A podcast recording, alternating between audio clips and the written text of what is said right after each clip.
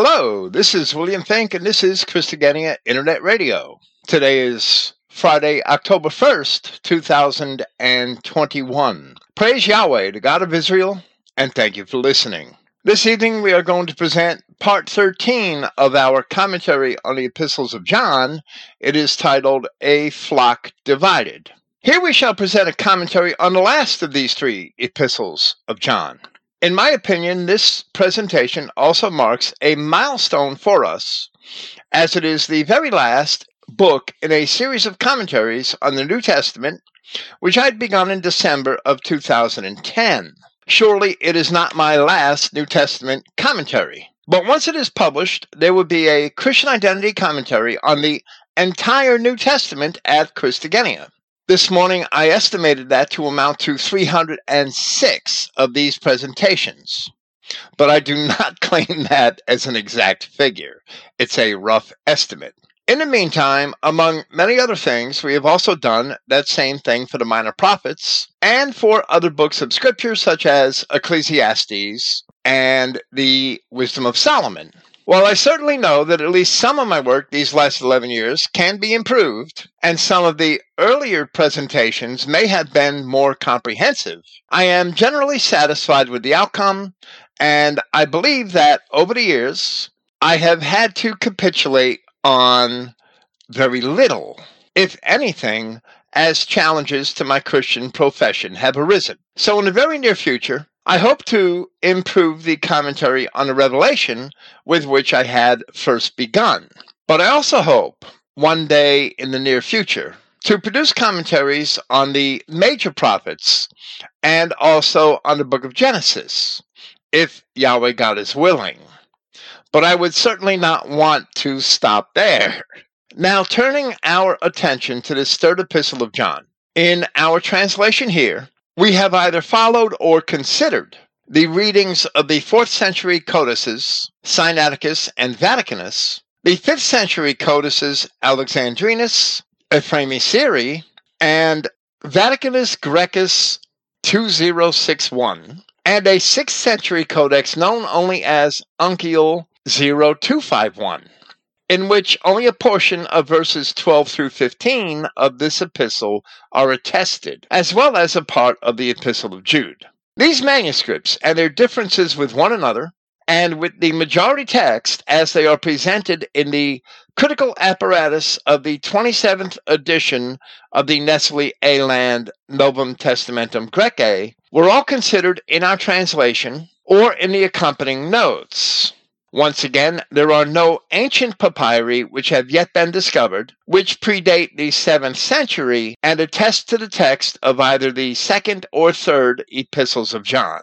Here we shall add that portions of 1 John chapter 4 were preserved in a papyrus labeled P9 or Papyrus 9, which is dated to the 3rd century. As we also stated in relation to the second epistle of John, these last two epistles are personal letters written to specific individuals, while 1 John is a general epistle, probably written to the churches at Ephesus. In our last presentation in this commentary, which we had titled Guarding the Flock, we made some conclusions regarding the epistle and the reasons for which John had written it, which we had deduced from its content speaking of, to John, his second epistle. In the epistle, it is evident that at least a couple of certain of a certain noble woman's many children had gone to speak with the apostle John, who was evidently an elder among the churches of Ephesus at that time.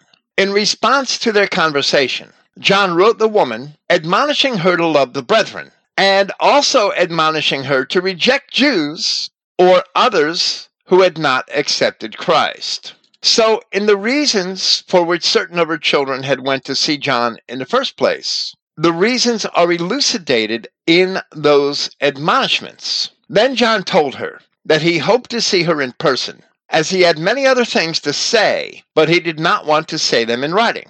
This informs us that those admonishments which he did put in writing must have been important for the woman to hear.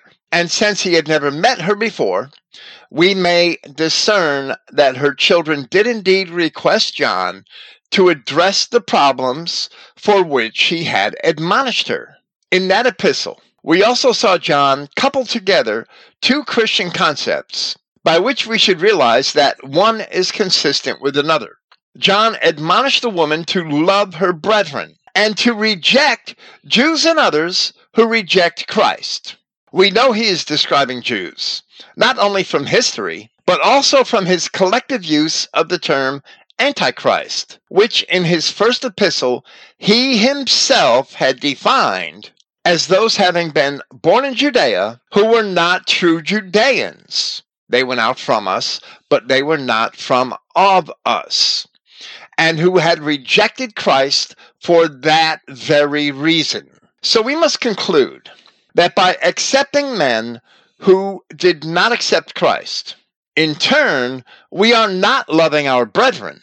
As Christ himself had said, as it is recorded in Matthew chapter 12, He that is not with me is against me, and he that gathers not with me scatters abroad.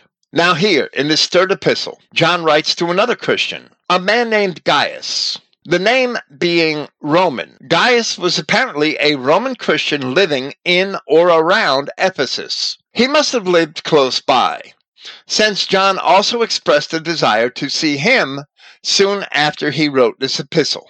I should say to see him soon as he wrote this epistle. There is another Gaius, a companion of Paul's, mentioned in several of his epistles and in Acts. But this is almost certainly not the same Gaius. A third Gaius hosted Paul as he wrote the epistle to the Romans, and that seems to have been in the Troad, as Paul was traveling to Jerusalem before his arrest. As we read what John had written to this Gaius, we may also find further support for our interpretation of the reasons for which John had written the epistle to the noble woman, even if we do not know the true order in which these epistles had been written. Once the reasons for writing these two personal epistles become evident, we can come to the understanding that they are indeed a manifestation of the words of Paul of Tarsus in his speech to the elders of the churches of Ephesus over three decades earlier.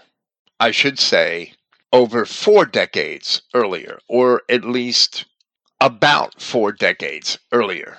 This is sometime after 96 AD, in our estimation, after John is released from exile on Patmos with the death of Domitian, the emperor, and Paul, in his speech to the elders of the churches of Ephesus was in Miletus, probably around 56 or 57 AD.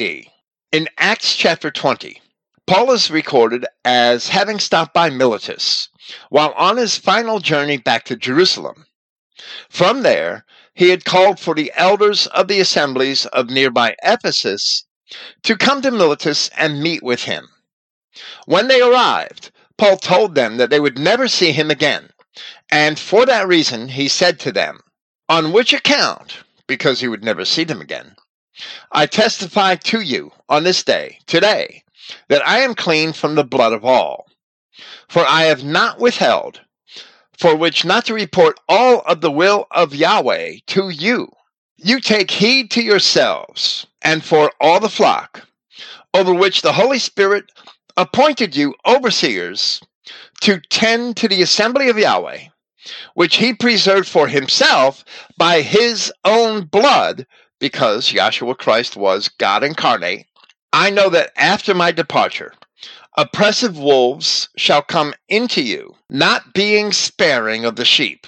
And from among you men shall arise speaking distortions, for which to draw away the students after themselves. So we have wolves, and we have men arising from among sheep, speaking distortions. Or, where we have distortions, the King James Version has perverse things, which is acceptable in this context, here in Acts chapter 20. So Paul had warned of two types of heretics. The one being a wolf coming in from outside and introducing dangerous heresies, and the other being a sheep seeking renown for himself, or more accurately, seeking notoriety, and for that reason pulling men away from the truth by fabricating dangerous heresies. Here in John's two personal epistles, we have examples of each.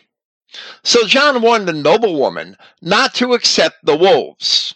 And here, in his epistle to Gaius, he singles out the sort of man whom Paul had described, who shunned the apostles and evidently did seek to draw away students after himself. Since John describes him as one who loves being the leader, when in fact, we should all have only one leader, which is Christ. So the third epistle of John begins The elder to the beloved Gaius, whom I love in truth. Just as we had seen in 2 John, the apostle does not mention his own name, but merely calls himself by the adjective presbyteros or elder. As we have already asserted, John did not refer to himself with his own name in his gospel or in any of his three epistles. But in his gospel, he described himself in ways by which we can be certain that he is the Apostle John, the son of Zebedee, who is mentioned by name in the other gospel accounts. Then, in his first epistle, he had attested in its opening verses that he is the same John as the author of the gospel by that name. From that point, the similar content and language of the second and third epistles betray the fact that the author must have also been the same man as that of the first epistle of John. Here, John addressed Gaius, whom he had apparently never met, as a man whom I love in truth. But the subsequent verses inform us that John's love for Gaius is based solely on the reports of his character, which John had received from others whom he seems to know even if he had just met them recently. Therefore, it is evident that John, having taken seriously the commandment of Christ to love one another, puts his trust in that alone. That if his brethren testified on behalf of a man's character and they loved him, then John knew that he should also love him, as Christians should love all those who are in the truth. So now, in the form of a prayer, he wishes Gaius well in verse 2. Beloved, addressing Gaius himself, concerning all things, I pray that you are to prosper and be healthy, just as your soul prospers. The Greek word for pray here is the verb euchomai, which is to pray, but also, as it was often used in translation in the Septuagint, to make a vow or a promise. The noun form is euche, which Liddell and, Liddell and Scott define as a prayer or vow. The patriarchs, as well as the Christians of the New Testament, believe that their words would indeed be upheld by Yahweh their God, so that a prayer is tantamount to a vow. Where Christ in the Gospel, or James in his epistle, had warned Christians not to swear, a different word is used, the verb omnumi, which is to make an oath. So it seems that making a prayer or vow, one has faith in God. But swearing an oath, a man unjustly puts his confidence in himself rather than in God. The word translated as soul here is psuche, which we prefer to interpret as life, as opposed to pneuma, which is spirit. The psuche, or soul, is the life of an animal or a man, including the animating force, while the spirit of a man dwells within his body until it is no longer animated, whereby it returns to God if indeed it has come from God. Resurrection to a new life is possible through that spirit, as Paul explained in 1 Corinthians chapter 15. Through the truth in Christ, the soul or life is indeed prospered, as true riches are not in worldly wealth, but in the knowledge of God. Demonstrating his agreement in Christian principle with John, in this same manner Paul had prayed for the Ephesians.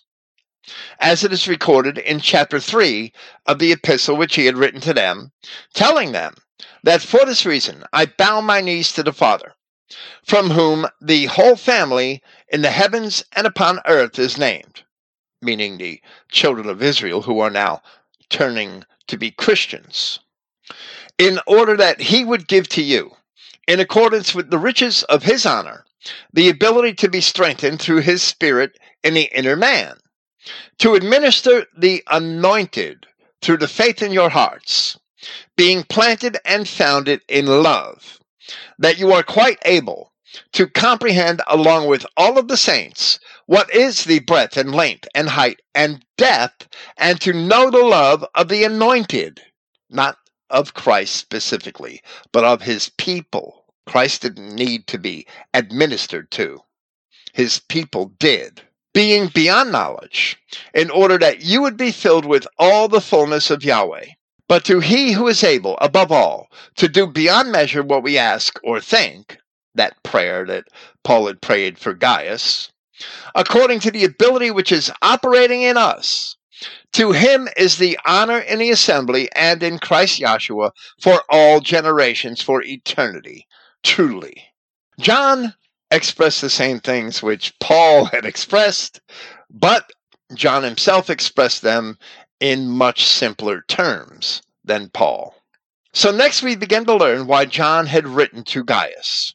For I rejoiced exceedingly upon the brethren coming and bearing witness of you in the truth, just as you walk in truth. Here we see how John had learned of the faith of Gaius. Through brethren whom he seems to have already known, or perhaps whom he had just gotten to know, and who had testified of the man's character but there must be a particular reason why these brethren came to tell John about Gaius. And that reason does not become evident until John mentions certain divisions among the assembly from which these brethren had come. But first, John continues by offering Gaius further encouragement. Greater joy than this I do not have, that I hear of my children walking in the truth. Just as Paul had rather affectionately called the Galatians my little children, Galatians 4:19, and told the Thessalonians that we exhorted and comforted and charged every one of you as a father does his children. I didn't pull the citation for that. It will be in the notes. John also considered those whom he had instructed in the faith to be his children. Unfortunately, the Roman Catholics and other early sects reversed that concept and insisted that their priests or bishops should be called father, something which is absolutely contrary to the scriptures and which the apostles themselves would not have expected or accepted. The attitude of the apostles seems to be that their students were their children because they were entrusted with their education. But it was not so that they may rule over them as fathers.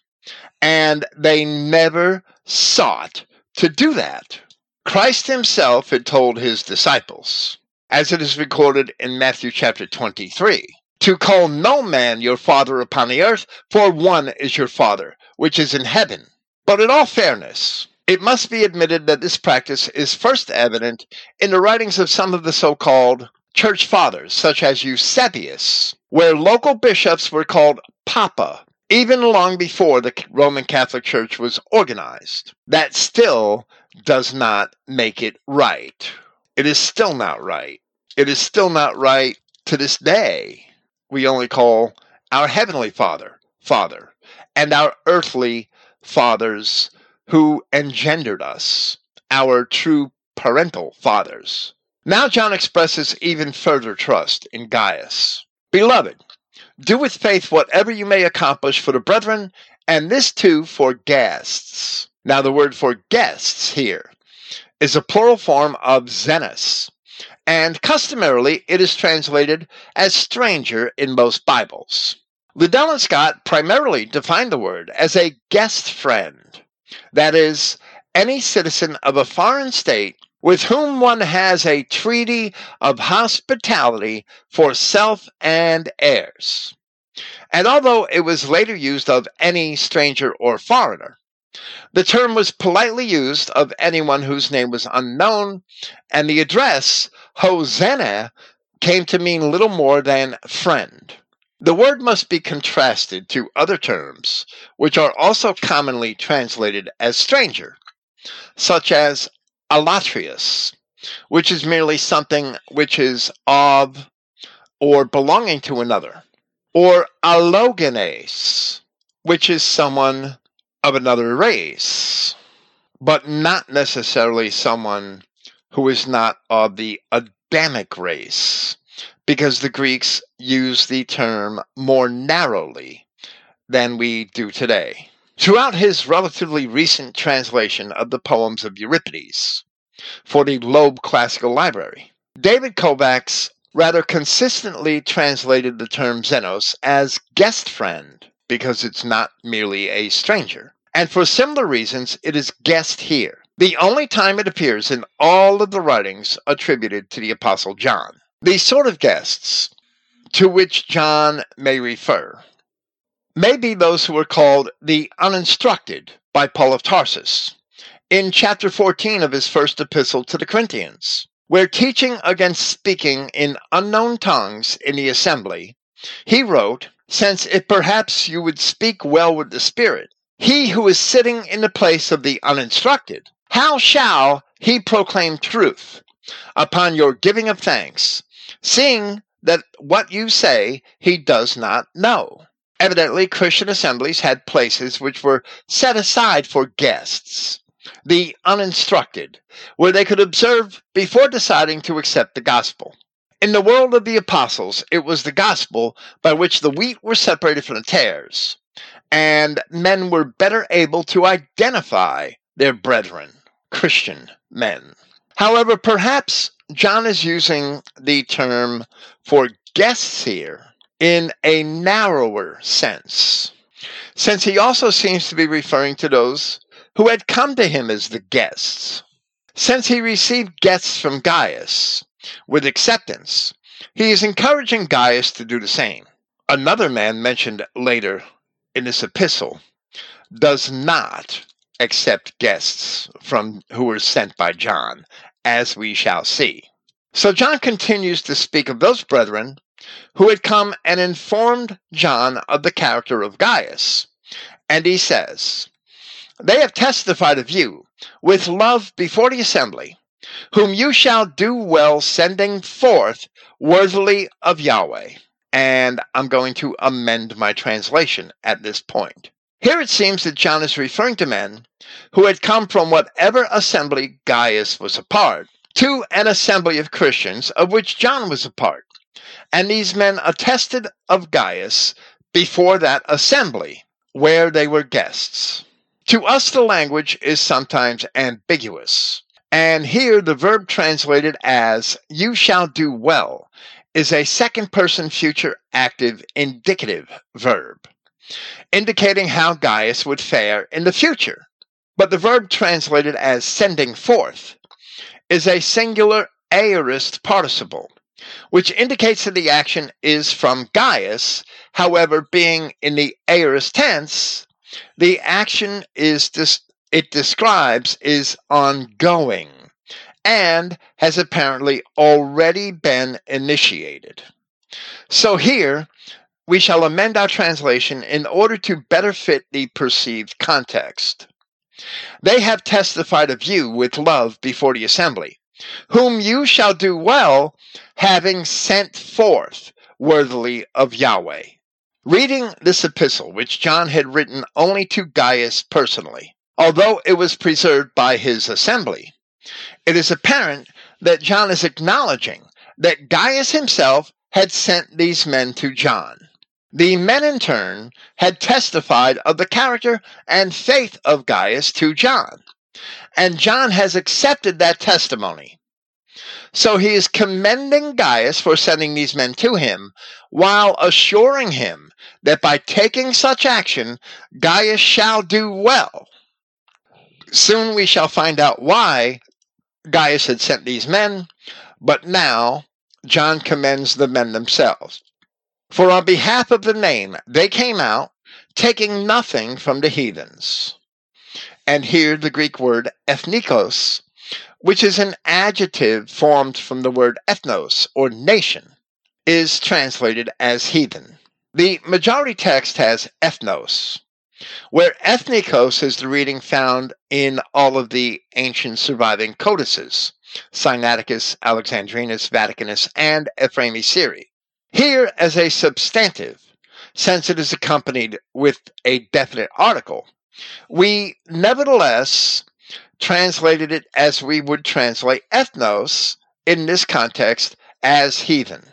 However, the use of ethnicus or ethnicus is certainly indicative of the implication with which we may have written pagan. The word appears elsewhere three times in the Gospel of Matthew, in chapters 5, 6, and 18, but not at all in the Septuagint. Liddell and Scott define ethnikos merely as foreign or heathen. However, Thayer, Joseph Thayer, in his lexicon, defines it more fully and more appropriately as adapted to the genius, which really means the way of thinking, adapted to the genius or customs of a people, peculiar to a people, national. In the New Testament, savoring of the nature of pagans, alien to the worship of the true God, heathenish, and then as a substantive, ho ethnikos, the pagan. Thayer's New Testament definition is correct within the scope of the covenants with Israel, as the children of Israel scattered abroad had indeed adopted the customs and manners of the heathen nations. Here, John is evidently commending these men who came to him for not taking anything from the pagan Romans and Greeks, who would be considered heathens or ethnikos so long as they were pagan. So, for that reason, John says, Therefore, we are obliged to receive such as these, that we would become fellow workmen in the truth. The codices Sinaiticus and Alexandrinus have fellow workmen to the assembly. But either way, the effect is quite the same. John is attesting to having accepted these men who were sent by Gaius because they had accepted the truth of Christ. And it also separated themselves from the greater pagan society on account of that truth. Now John professes having already written another epistle to the assembly where Gaius is located.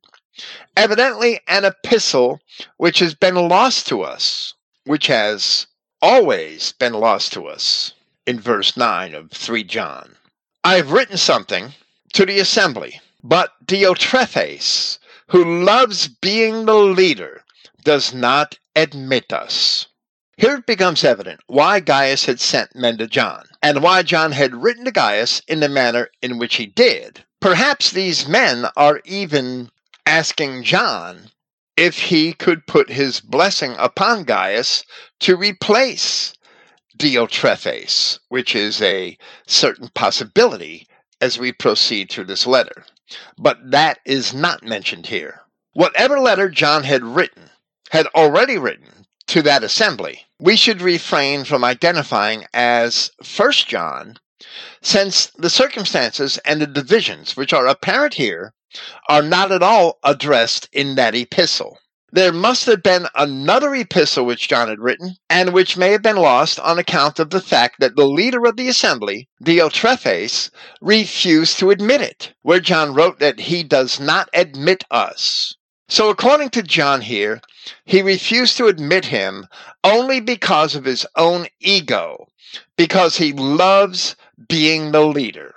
So, Diotrephes, who was ostensibly professing to be a Christian, while at the same time rejecting the apostle of Christ, certainly does seem to be an example of the men of which Paul had warned, who would arise speaking distortions for which to draw away the students after themselves. It is also evident that Gaius sent these men to John because he was concerned that Diotrephes was leading the assembly astray. Otherwise, he had no cause to send the men to John. John must have received such a report from the men whom Gaius had sent, and here informing Gaius that he had already written to Diotrephes and his assembly. John is forthcoming in explaining that he was already addressing the problems for which Gaius had sent to him. Perhaps Yahshua Christ had men such as this Diotrephes under consideration, where it says in the message of the church of to the church of Ephesus in Revelation chapter 2, but I hold against you that you have left your first love. Yet the history of that assembly must have been quite troubled, or I should say, of those assemblies, because obviously there are more than one of them here. The history of those assemblies must have been quite troubled because earlier in the same message they were commended because they had tried those calling themselves ambassadors, yet they are not, and you have found them liars. Nevertheless, Diotrephes rejected John himself, a man whom by this time must have been well known among Christians and must have had a reputation which preceded him. Of course, neither was Paul of Tarsus without divisions, which he evidently suffered on many occasions. So in 2 Timothy, which was written while Paul was a prisoner in Rome, he had warned his younger fellow worker that all they which are in Asia be turned away from me, of whom are Phygellus and Hermogenes, or Hermogenes. Later on in that same place in 2 Timothy, Paul commended Onesiphorus for how many things he ministered unto me at Ephesus. Ephesus was in Asia. It was the capital city of the Roman province, known as Asia. And while Paul wrote those words near the end of his life, that was still nearly 40 years before John had evidently written this epistle if we are correct in our belief that John's epistles were not written until after his release from Patmos upon the death of Domitian in 96 AD. But the paths of Paul and John never crossed in Ephesus, because ostensibly, while Paul was ministering in Asia, John was still in Antioch. Paul attested as much in his epistle to the Galatians which was written during or soon after his visit to Antioch, as it was recorded in Acts chapter 18. From there, it is evident that John continued in Antioch while Paul went through Galatia and on to Ephesus. This same thing seemed to be happening much earlier in Corinth. So Paul had asked in the opening chapter of his first epistle to the Corinthians. It has been disclosed to me concerning you, my brethren, by those of the house of Chloe, that there is contention among you. Now I say this, that each of you say, So I am of Paul, but I am of Apollos, but I am of Cephas, and I of Christ. Have the anointed been divided? Has Paul been crucified on your behalf? Or have you been immersed in the name of Paul?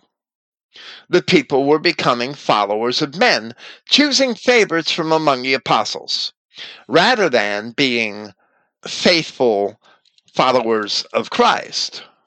So in Romans chapter 16, Paul had warned, Now I exhort you, brethren, to watch out for those who cause dissension and scandal contrary to the teaching which you have been instructed in, and turn away from them. Indeed, such as they do not serve Yahshua Christ our Prince, but rather their own belly, and through smooth speaking and fine language they seduce the hearts of the innocent. Then, in 1 Corinthians chapter 11, Paul was speaking from his own experience, where he said, Indeed, in the first place, of your gathering in the assembly, I hear of divisions arising among you, and to some degree I believe it. For there must also be sects among you, in order that those approved will become evident among you. So later in 2 Timothy, he informed his colleague that Hymenaeus, and Philetus had taken to teaching heresies, that Demas had forsaken him, that Alexander the coppersmith treated him unjustly. In his first epistle to Timothy, written before Paul was arrested in Jerusalem, he had already warned him of Hymenaeus and Alexander. Writing in 1 Corinthians chapter 15, just before his departure from Ephesus in 56 AD, Paul said, If, like a man, I have fought with beasts in Ephesus, what good is it to me if the dead are not raised? We should eat and we should drink, since tomorrow we may die. Do not be deceived. Bad associations corrupt good character. Paul had written First Timothy only a short time after that epistle. So we see some of the many divisions with which Paul was confronted during the course of his ministry, and especially at Ephesus. And here we have an example of that same thing in the later ministry of John at Ephesus. For those same reasons, Ephesus also seems to have been a hotbed of controversial and heretical opinions which constantly troubled the apostles.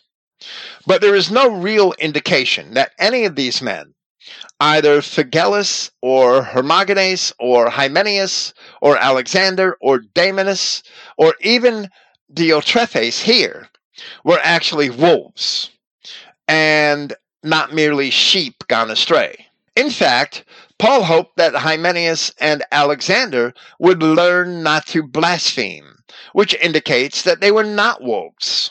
So we cannot really dismiss any of these men as Jews, devils, or tares, because there is really no proof that they were.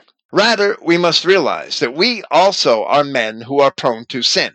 As a digression, Diotrephes is a Greek name which means nurtured by God. And for that reason, he seems to have begun life as a pagan. It doesn't seem like a name that a Hebrew would take, even though I might be wrong. Now John expresses his hope to visit that assembly from which these men had come, where it is also apparent that he would be able to confront Diotrephes, although John did not mention that explicitly in verse 10. For this reason, if I should come, I shall mention his deeds which he does, speaking about Diotrephes, babbling about us with evil words, and not being satisfied with these things. Neither does he admit the brethren, and those who are willing to, he forbids and ejects from the assembly. Here it is also evident that John already had some experience, or perhaps had at least heard evil reports about Diotrephes from others, for which reason he had written him even before receiving the friends of Gaius, as he had attested that Diotrephes had already rejected him. So not only does Diotrephes slander John, and evidently his companions as well, but he won't even accept them, and he rejects from his assembly anyone who would accept them. So now John makes an appeal to Gaius. Beloved, you must not imitate what is evil, but what is good. He doing good is from of Yahweh. He doing evil has not seen Yahweh. And this leads me to believe that Gaius is indeed trying to replace Diotrephes as the leader of the assembly and sent his friends to seek John's blessing. That's a possibility. Here we are led to believe that Gaius had sent these men to John to appeal for his assistance against Diotrephes. And John is willing to help, even by coming to face Diotrephes himself, while encouraging Gaius not to reward evil with evil in imitation of the heretic. but now this all seems to be only a glimpse of what had been a wider and ongoing drama caused by Diotrephes. So John once again indicates that he knew about this situation before the delegation came from Gaius, where he wrote that Demetrius is attested to by all and by the truth itself, rather than by the truth itself, the Codex Alexandrinus has by the assembly itself. The Codex Ephraemi Syri has the assembly itself and the truth. Our text, by the truth itself, not mentioning the assembly, follows the Codices Sinaiticus and Vaticanus and the majority text, which more often agrees with the Alexandrinus than it does with the Sinaiticus and the Vaticanus. Continuing the verse, but we also bear witness, and you know that our testimony is true. This Demetrius seems to be another man in the assembly, of which Diotrephes is leader, as we may expect that Gaius would know to whom it was that John was referring. He is not one of John's own party, as John said, and we also bear witness. So Demetrius must be someone who was independently familiar with the works of Diotrephes, while also having been known to John. So perhaps John was already involved with Demetrius in this manner, and perhaps that is why John had written the assembly of Diotrephes earlier, as he attested here. We may also imagine that Demetrius, being an ally against the heresy of Diotrephes, that is why John is commending him to Gaius, so that Gaius would know that he has other allies within his assembly. So this is further indication that the flock of Diotrephes is becoming divided over his heresies. But just as John had in the letter to the noblewoman, just as he had written in that letter, thus he does here. He has said what is important to say, and he hopes to see Gaius soon, whereby he could speak with him at greater length. I have many things to write to you, but I do not wish with pen and ink, with ink and a pen, to write to you. Ink and a pen, literally ink and a reed. Calamus, a piece of reed which they dipped in solution to write on paper. After seeing this very similar statement made in both of his surviving personal epistles, it is evident that John did not like to write at any length and only wrote th- what things he had need to write, what things he had necessity to write. For that reason alone, much importance should be assigned to the things which he did write. So, with this statement here, we find support for our interpretation of the letter to the noble woman that he wrote to her the things that he needed to write, the things that she needed to hear, and therefore he was correcting her in those areas. Love the brethren, screw the Jews. Love the brethren, reject the Jews. Love the brethren, don't even greet the Jews, or any Muslim, or anybody else who's not a true Israelite Christian. Period. If you don't follow that advice, you're not loving your brethren. Perhaps it was only because of his advanced age that he did not want to write, as John seems to have been about 16 at the beginning of the ministry of Christ. And in, in that manner, he would have been about 82 when Domitian died. And he was released from exile in Patmos so he could return to Ephesus. So here we can imagine that John is at least 82 years old and perhaps a little older if he was older at the start of the ministry of Christ, although it seems unlikely that he was much older than 16. At the Passover supper, John was the apostle who had leaned on the breast of Yahshua, whom Yahshua had loved. In the wider Greek and Roman society, the society in which the apostles were raised, such physical contact between adult males would have been found disagreeable, while it was acceptable between boys and men, even older boys and men. It was acceptable. If the first beard did not yet appear, it was acceptable. Of course, pederasty was also acceptable along those same lines, as Greek society was always decadent in that regard. But the relationship between John and Yahshua Christ was one of a son to a father. Now, John repeats something else which he had also said to the noble woman. Now, I hope to see you soon, and we shall speak face to face. The phrase face to face is from Greek words which literally mean mouth to mouth. The Greek idiom of the time, which John had also used in the same manner in his epistle to the noble woman.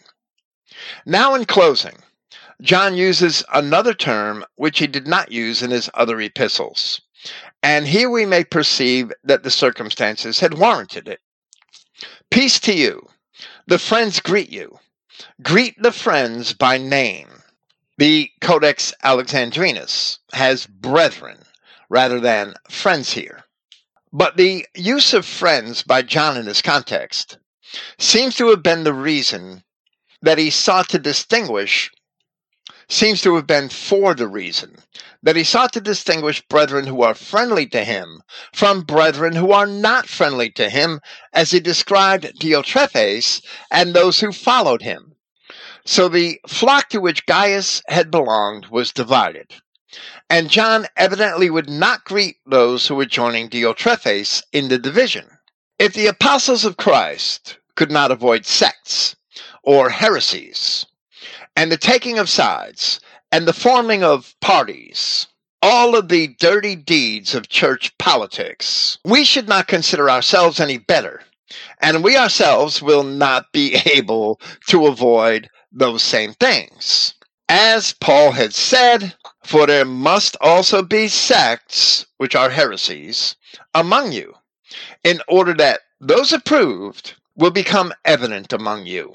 But at the same time, we must watch that we are not the cause of such divisions, and that is only possible if we cleave to the gospel of Christ. This concludes our commentary on the epistles of John. Praise Yahweh, the God of Israel, and thank you for listening.